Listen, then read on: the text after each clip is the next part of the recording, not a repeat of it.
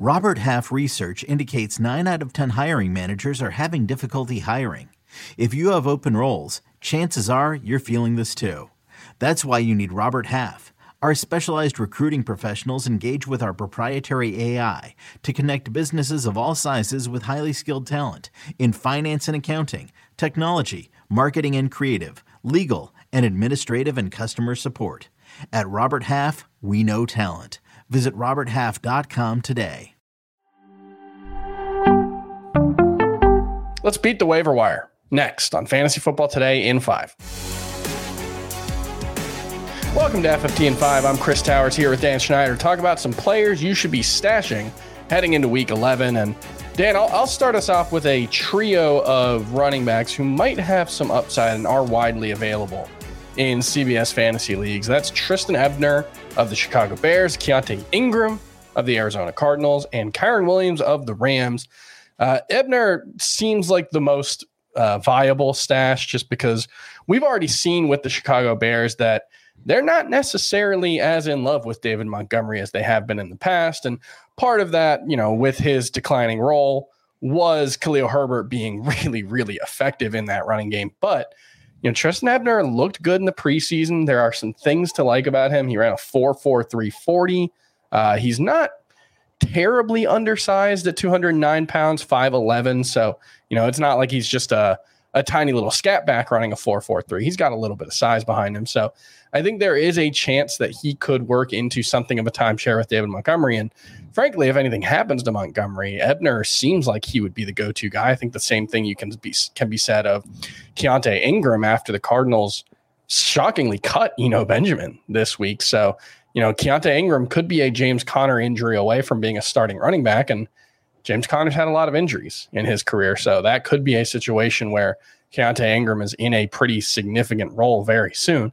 And then Kyren Williams, it's just nobody else in that Rams running game has been effective. So maybe he can come in and show a spark, provide something in the passing game. Lord knows they're going to need it with Cooper Kupp injured. So those are three guys that I'm looking to stash uh, ahead of week 11. Let's get some more from you. How about uh, getting any quarterbacks for us?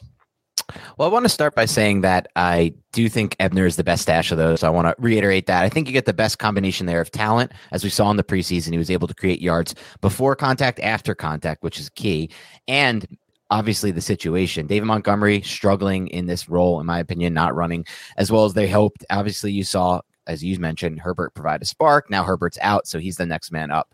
As far as quarterbacks go, I don't really have my eye on any quarterbacks to stash right now. Deshaun Watson's too rostered right now. I think he's at 75%. But I do have a tight end and a receiver that I have prioritized for this week. And I'll start with the receiver. I did mention him last week, but he's still rostered in too few leagues, and that's Treylon Burks.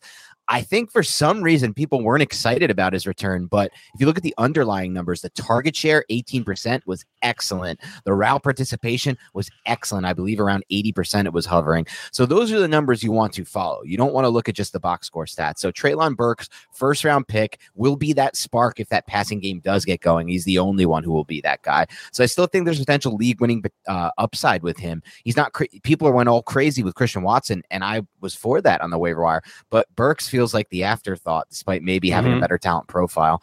So that would be my guy at receiver. And then worth noting, we are recording this before Thursday yes. night football. So whatever happens there, he might you know, break out. Yeah, if he breaks out, that's going to look great for Dan. I hope he does. Um, and then a tight end, man, Trey McBride. I had I, I picked him up in almost every league this week there's so many reasons to like McBride. It starts with his profile. The first tight end drafted in this last draft class. He is essentially, in a lot of ways, if you watch him at Colorado State, a very similar player to Zach Ertz. That was my comp, a bigger Zach Ertz. He just has a weird knack for getting open in zones and knowing where to settle in. And that's he doesn't have much after the catch. He doesn't have much deep speed. So a lot of people like, why did they draft this guy first? But when you watch the film, you see he just finds a way to get open. And that's exactly what Kyler Murray.